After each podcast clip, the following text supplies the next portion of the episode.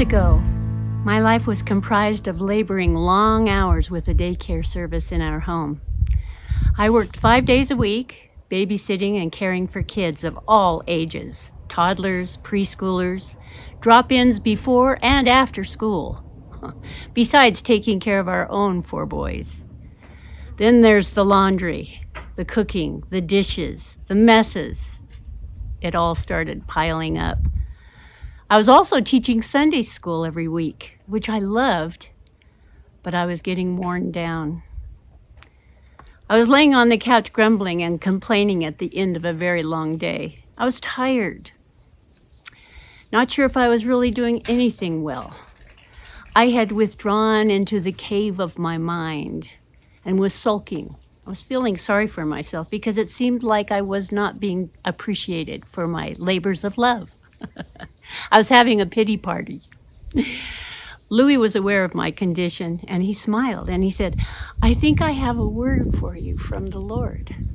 I was thinking, yes, he's going to take me away. We're finally going to go to Kauai, a vacation, just what I need. He looked at me and he quietly said, Never tire of serving. What? What did I hear him say? This is a word from the Lord? Never tire of serving? I lay there on the couch and I began to think about Louis's words to me. I trust my husband, and he was not making light of my feelings, but sincerely spoke what he felt the Lord had for me. Never tire of doing good. It was a familiar verse for us in 2 Thessalonians 3:13. I spend time with the Lord every day in devotions and reading and praying and singing. But sometimes I just need to stop and listen and invite the Holy Spirit to examine my heart. I think about the three P's pause, pray, and praise. Be with Jesus. I took some deep breaths and let it go.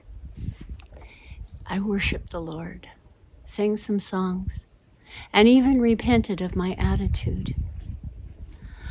It's when I am weak, He is strong.